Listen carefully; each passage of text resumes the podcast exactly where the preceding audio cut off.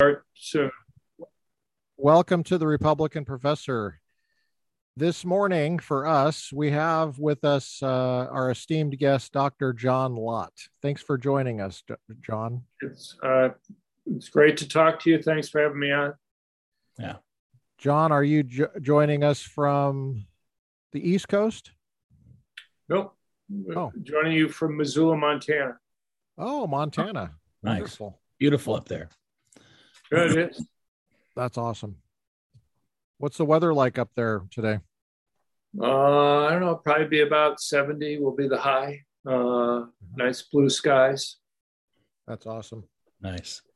John, uh, we brought you on because you're the author of this uh, imprimis piece from last year called Is Ensuring Election Integrity Anti Democratic? And it was published by Hillsdale College imprimis. It goes out to 6,100,000 readers monthly. This is from October 2021. What led you to write this piece and get involved with this? Well, I'm president of the Crime Prevention Research Center. We do a lot of research on all sorts of aspects of crime. And one of the aspects of crime is vote fraud that we've looked at.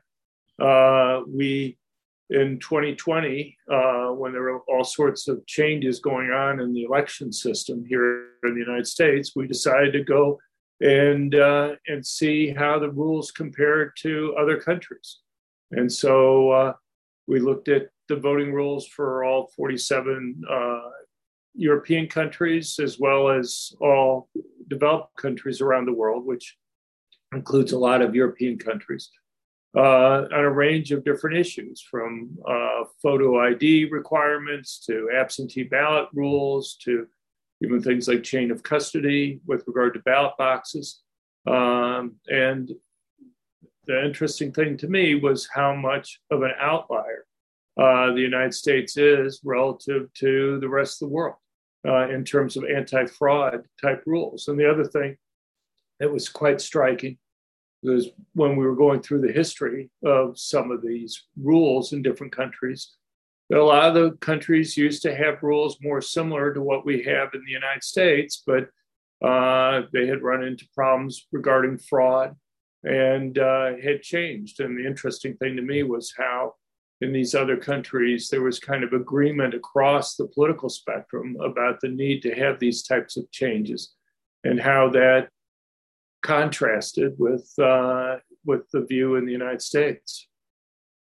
So it's your position that uh, it's perfectly reasonable to have a voter ID for requirement for voting in elections.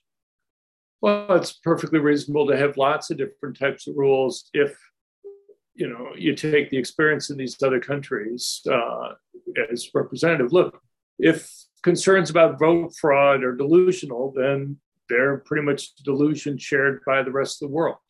Uh, you look at uh, Europe, for example, as I said, there are 47 countries in Europe. 46 and a half of them require government issued photo IDs to be able to go and vote. The one outlier has been part of the United Kingdom. Uh, but now they have legislation and they're moving towards uh, joining the rest of the continent. So pretty soon you're going to have all 47 countries having uh, government issued photo ID requirements. Some of them require your passport, for example, like the Czech Republic. Um, if you look at something like absentee ballots, uh, 35 of the 47 countries ban absentee ballots for people living in their country, completely ban them. Another 10 allow absentee ballots, but they will not send them to you in the mail because they're concerned about them being stolen.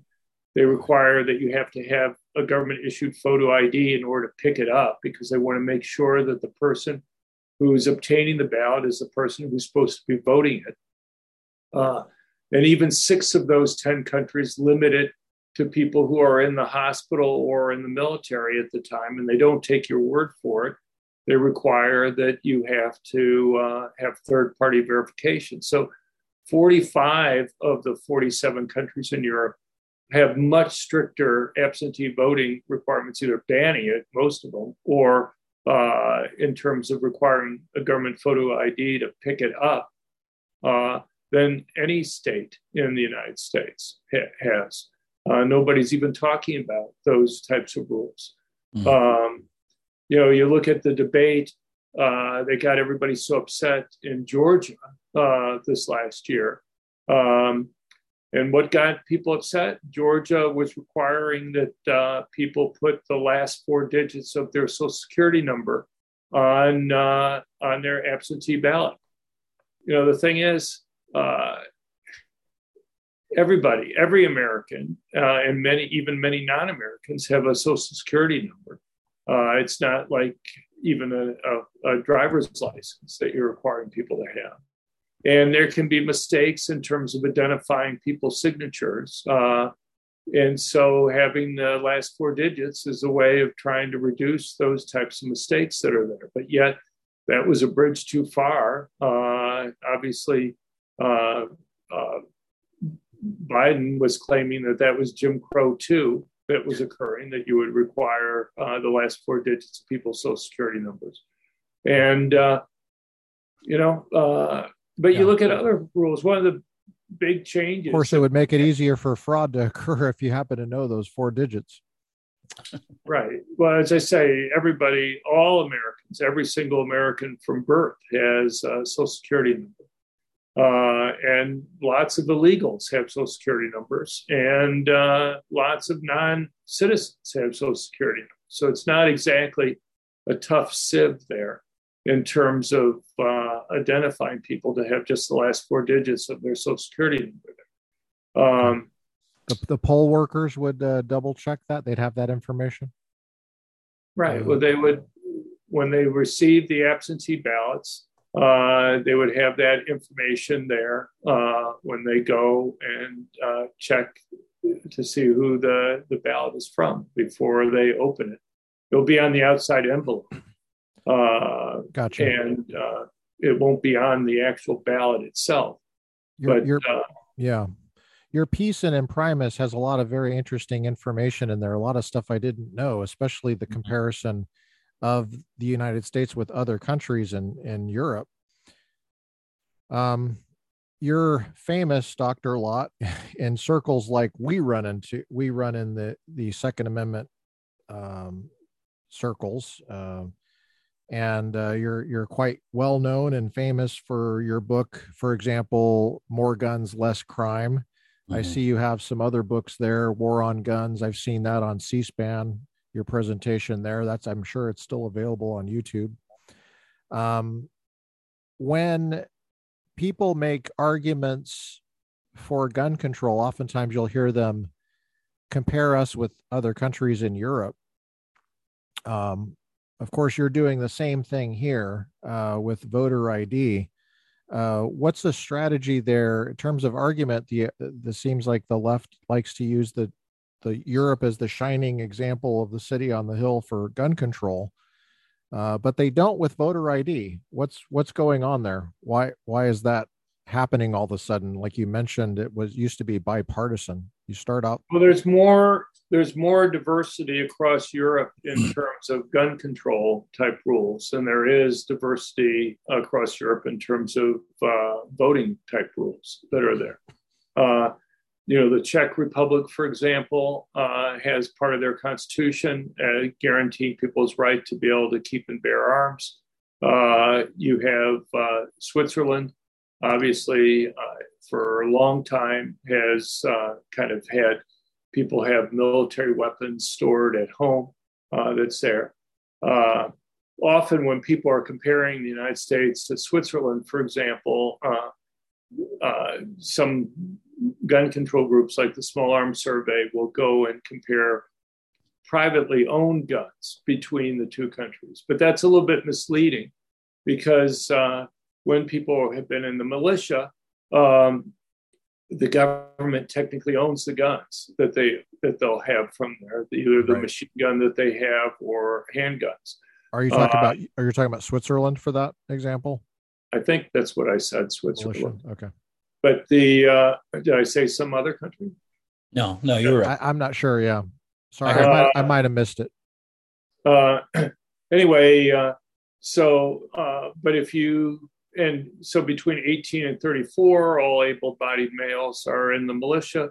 After age 34, you can apply to remain in the militia, and most uh, Swiss men do. Uh, and then they can keep doing that up until age 65. At age 65, they're given the option to be able to go and purchase the weapons that they had. But between 18 and 65, uh, you know, those handguns that are given to them by the military or the machine guns that are given to them are all still technically owned by uh, the government. So the question is, right. do you care about what guns people possess, or do you care about what guns people technically own? Seems to me there's a strong argument to be making there about gun possession rather than, you know, if you're worried about how people are going to behave, uh, rather than gun ownership per se. And, uh, you know, if you count it that way, Switzerland probably has a much higher gun possession rate uh, than the United States has. So, um, uh, but in, in, any case, um, what if uh, what if the left what if the left writes off Switzerland because they are kind of an odd example. Well, yeah, uh, as I say, take out Switzerland, yeah. you have the Czech Republic. Uh, also, Czech Republic has it's not quite uh, the what the United States mm-hmm. is like, but you have a few percent of the adult population has a concealed handgun permit, for example. Uh, that's less than the 10% in the United States, but it's still substantial. Uh, but you know, it's not just Europe. Uh, you look at the voting rules across the world. Developed countries have very similar rules.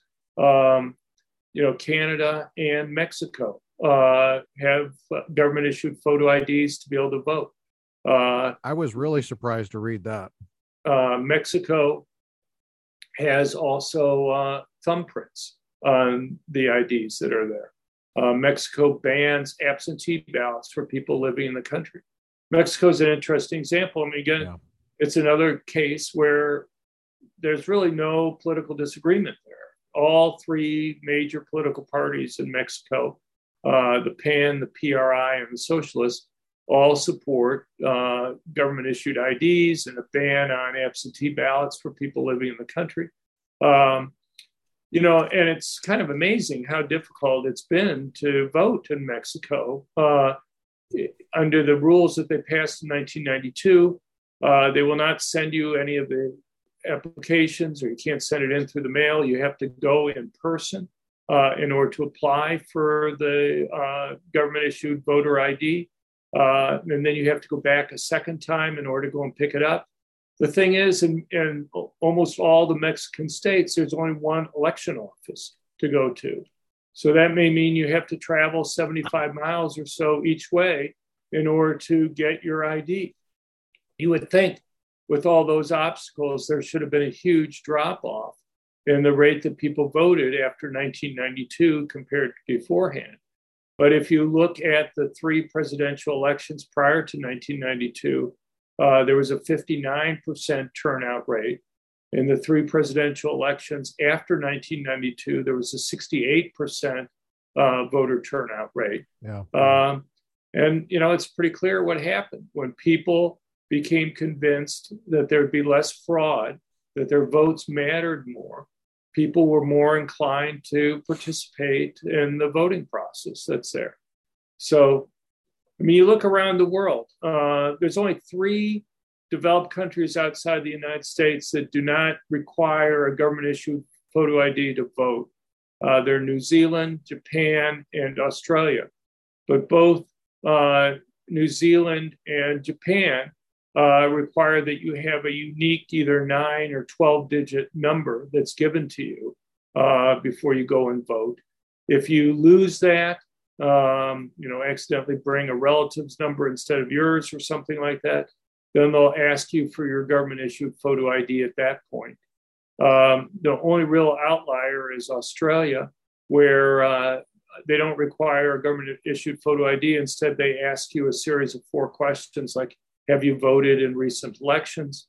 Uh, as well as your address and your name, just to double check everything that's there.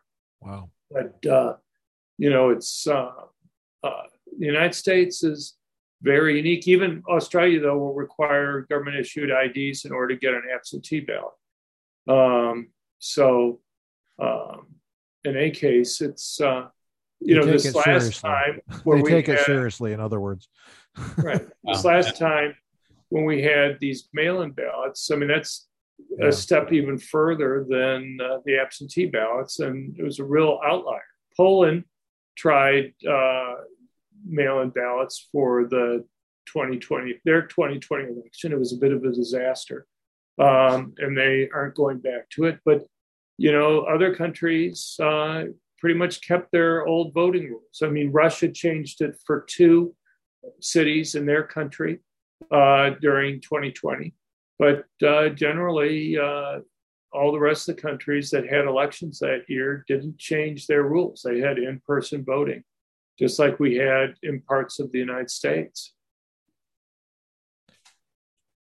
Yeah, I, I find Mexico a particularly interesting uh, case study just because it's it's immigra- immigration is one of the uh, arguments that is always put forth here why we need to be easier on immigrants we need to make it easier for people to vote you know and all that and wow there it's it's over they're going out of their way to make the effort if they know it's going to be legit. Yeah.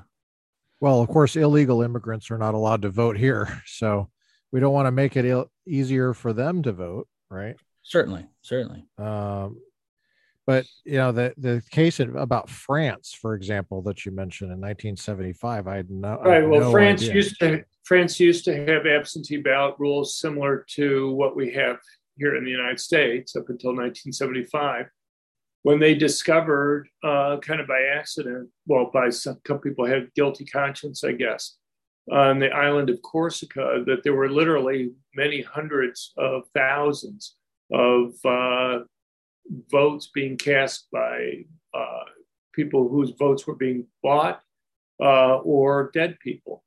Uh, and it was at that time they moved to ban absentee ballots uh, in the country. Um, you know, one of the things uh, that I talk about in the piece that I don't think yeah. most Americans appreciate is kind of the history of voting in the United States. Hmm. Um, uh, give yeah. me one example. Yeah. Because, um, uh, you know, these issues of fraud in other countries is something that we've had experience with or vote buying. Uh, take uh, secret ballots. Most people probably assume that we've always had secret ballots in the United States, and that's simply not the case. What used to happen is um, you'd have a ballot box up in the front of the room, and people would walk up with different colored pieces of paper for the party that they were going to vote for and stick it in there. And you would have representatives for the two parties standing on either side of the ballot box, and they could see by looking at what colored paper you were putting in there what uh, who you were voting for, and uh, uh, you know it's um, uh, you know, and the thing is, uh, they would pay them for doing it. And uh, when the first state to adopt secret ballots was Kentucky in 1882. The last state to adopt secret ballots was South Carolina in 1950. And um, uh, when states moved to secret ballots, there was about an 8 to 12% drop in the rate that uh, people were voting. It was a very large drop that was occurring there right at the time when they made the switch. And it's simply when people weren't getting paid for voting anymore, some people decided that they weren't going to vote. When you have a secret ballot, uh, they couldn't pay them anymore because they weren't sure how they were voting. I mean, I could tell you, I could promise you that I voted for you, but you wouldn't be sure. Right. I, mean, I could right. go to both parties and claim yeah. that I voted for them. Uh, anyway, after uh, the move to secret ballots, uh, a lot of states uh, banned absentee ballots, or to the extent that they had absentee ballots, they would ban things like vote harvesting. Uh, the problem that you have with absentee ballots is that you can show to somebody how you're voting. And mm-hmm. with vote harvesting, uh, not only can they see how you're voting, but they can make sure that the ballot is actually cast, which is, you know, helps uh, them not. be sure that they're getting what they're paying for. You know, just because you show them the ballot and then you don't turn it in uh, doesn't do them any good. So And John, so- are, John, are you saying that the the candidate would pay for their For the own party. votes, or okay, the party would? I was going to say who's they? Who's who's the one paying? It's not the government, right? It's No, of course not. private. No, it's the same thing I was talking about with regard to uh, the secret ballots. Before you Right. move there, Right. You'd have the representatives of the parties there. Parties would pay. Parties or the How much? candidate- How much do you think they get, would get paid for voting? uh, you know, it varied a lot. It wasn't huge amounts of money, but you know, it was, was enough uh, to make it kind of depend upon the race and other things that were there. Wow. That's amazing. I, I don't think a lot of people know that. At least a lot of people I a lot of people one of the main reasons. don't. One of the one of the big reasons that, that we moved to secret ballots in the United States.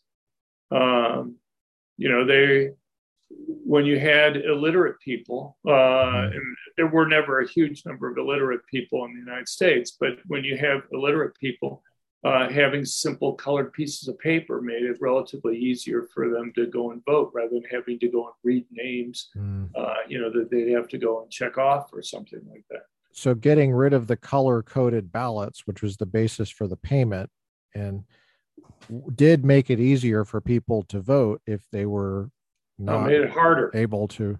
Made it harder. Oh yeah, made it harder. Harder Got it. Got it. Yeah. Yeah, yeah. So getting They ri- had to be able to banning banning that would be harder on the um, poorer people, I guess, if they couldn't read. Well, or at least people that weren't literate. but yeah, like you said, South Carolina was the last one to vote to ban it, and uh, they weren't, at least in 1950, they weren't known for their uh, particular concern for uh, black people. Right. Well, other southern states had moved uh, sooner to secret ballots Mm, uh, than than South Carolina was. South Carolina was uh, an definitely an outlier, at least on that in terms of the South. But South Carolina had other types of rules like poll taxes and stuff. Is there a, a good resource that has all this stuff in one monograph, or do you have a set of resources that we could we we could pass on? Uh, we'll of course link Crime Prevention Resource Center, Research Research. Research Center. Right. Well, I mean, uh, I guess my book Freedomnomics goes through some of the voting rules that are there and Okay, has some of this discussion in it. Freedomnomics. Okay, we'll link that. Great book. Uh, can we ask you? You your uh, your PhD is in economics, right? From That's right. UCLA. That's right. How did you uh, get interested in the work you're doing? Was it in graduate school or was it earlier? Well, uh, there was a, a small portion of my dissertation that dealt with crime type issues.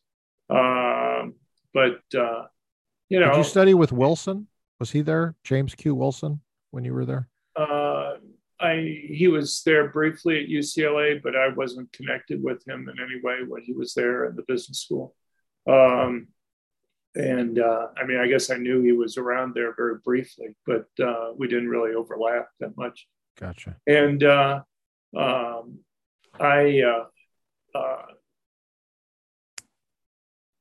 anyway, it you know, but I was chief economist at the U.S. Sentencing Commission in the late 80, 1980s.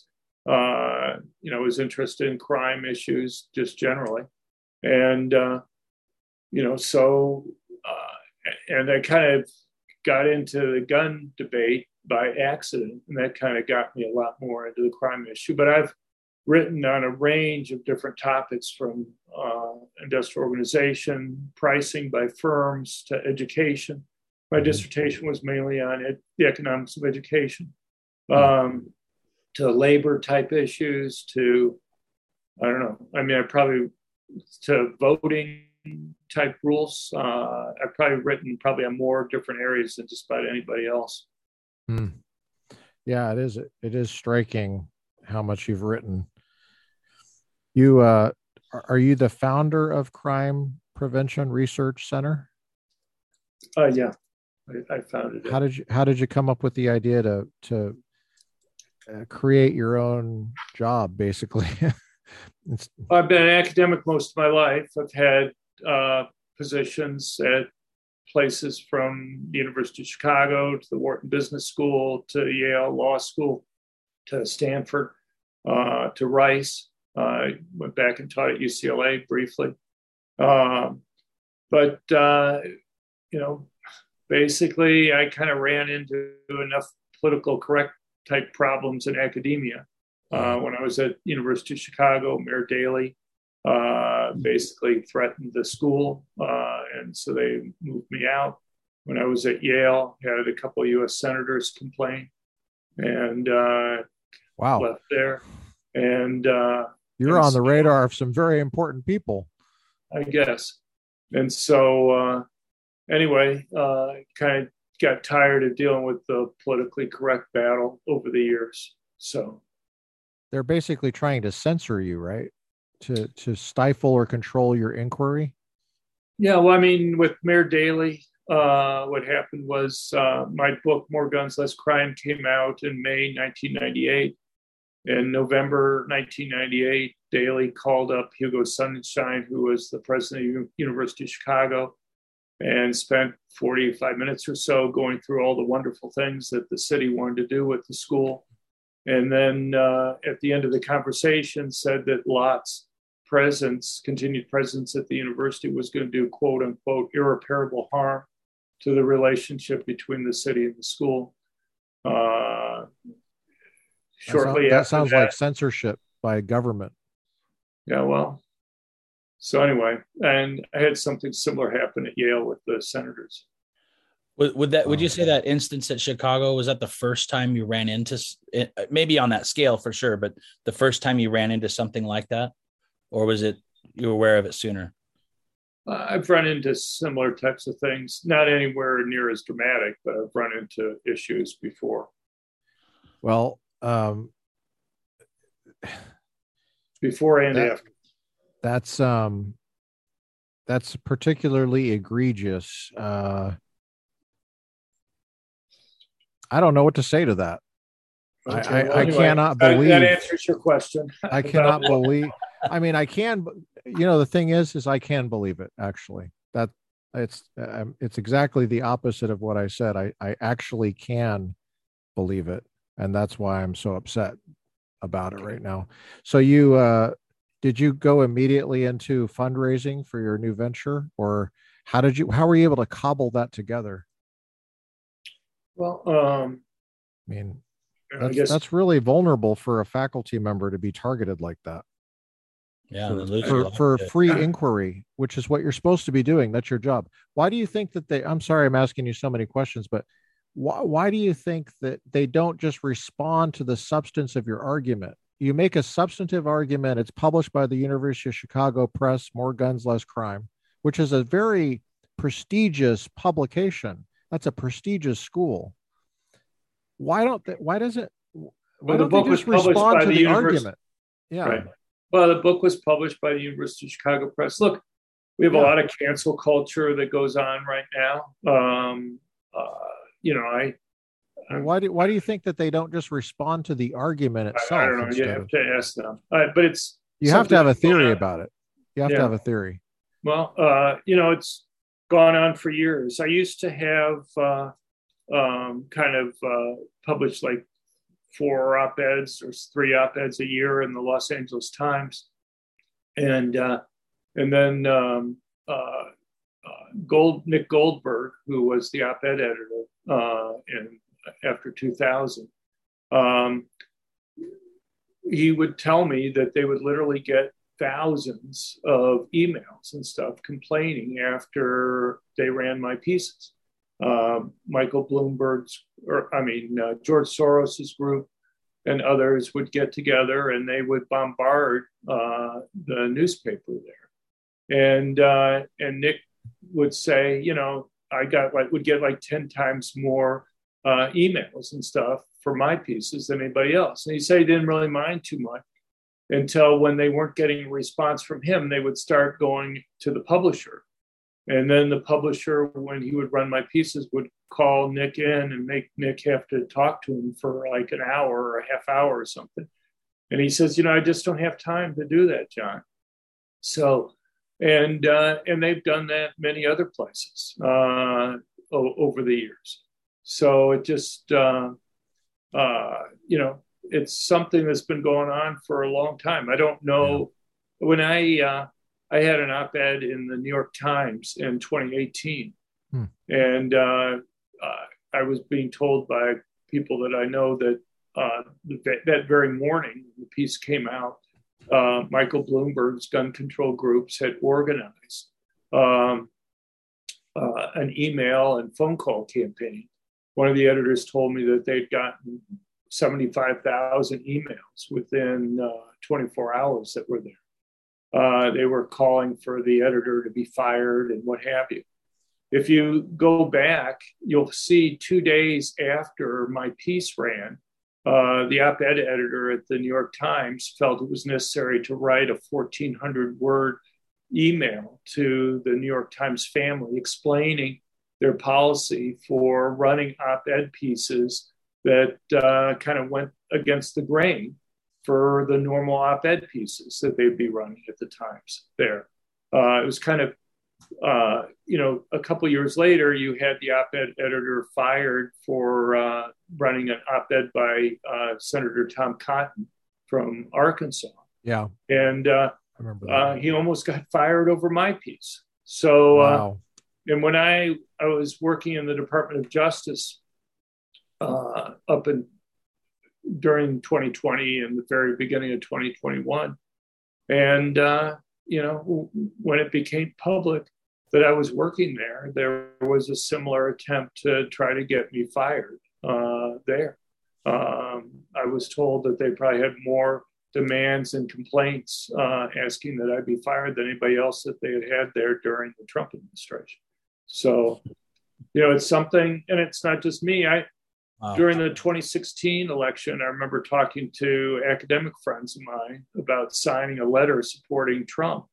And uh, a lot of them said, you know, there's like no way they could sign a letter like that uh, because it would just, they would get, you know, incredible hassle at the universities that they were at. Their jobs would be put in jeopardy. Yeah. Uh, so you had, uh, I mean, I think there were only five PhD economists who signed the letter supporting Trump in 2016. Uh, and only two of them were under age 60.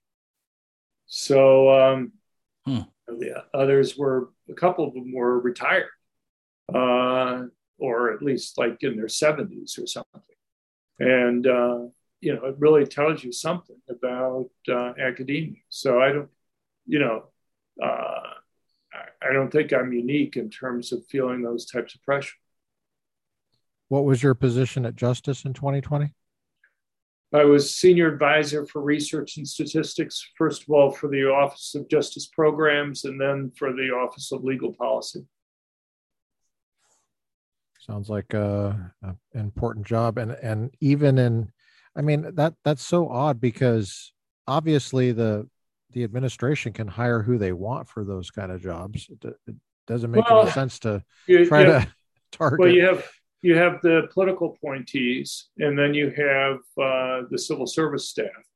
Um, uh, a lot of the political appointees at Justice uh, were not Trump supporters. Um, what happened? Uh, Is that me? That might be me, actually. I, I, we went longer than I thought we were going to go. But one second. Hey, Travis. So that was someone that I've been trying to get a hold of. Okay. So I apologize for that. No problem. We're back. Um, uh, I'm going to have, I'm literally, this has gone a little bit longer than that, so I apologize. But if uh, that's all right, wrap it up, I'd appreciate it. Sure. Well, do you have anything else you want to ask, uh, Kurtis? No, these have been these. This conversation has been wonderful. I mean, this is the stuff that we need to be getting out to our audience. Um, I think the only other question I would I would ask is um, is if Dr. Lott has anything that in particular that he thinks is pressing um, on the voter fraud or or gun control Uh, well, crime. alre- already we will not be able to post this on YouTube because we had a a, piece where we had a a, pro- a producer of the film The Shack, which grossed a hundred million dollars on a twenty million dollar budget, and uh, we had he he uh, mentioned EF those two words uh, twice in three hours. And EF. and it was taken down and they said it was misinformation. He didn't even spe- he did not specify the the cycle he did not specify the the office or the year and so obviously there's censorship that we're dealing with here Well, uh, you know, one thing you on can this. do is uh, one person that interviewed me uh, uh, for a podcast uh, said that it was taken down initially from uh, YouTube. But Yeah. the stuff that I'm talking to you about in uh, with regard to uh, Europe and developed countries around the world is actually in a forthcoming paper that I have in Public Choice, uh, which is an academic journal. And so you can go and point to that. And that's what he did. And when he did that, they put it back up. That's a good suggestion. Thank you. Okay. Well, they put it back up, but I had to. It's kind of a pain. Just to by what you were saying, the stuff's going to be in public choice. It's coming out. Okay. Right. All right. Is there a way that uh, we can point people to a way to support you? Well, uh, our work is? website, the Crime Prevention Research Center, is at crimeresearch.org, crimeresearch.org. People can donate there. Yeah. Okay. Well, we All right. appreciate your time, Dr. Lott. Thank you Well, I appreciate your time too. Thank you very much for having me on. It's great to meet you guys.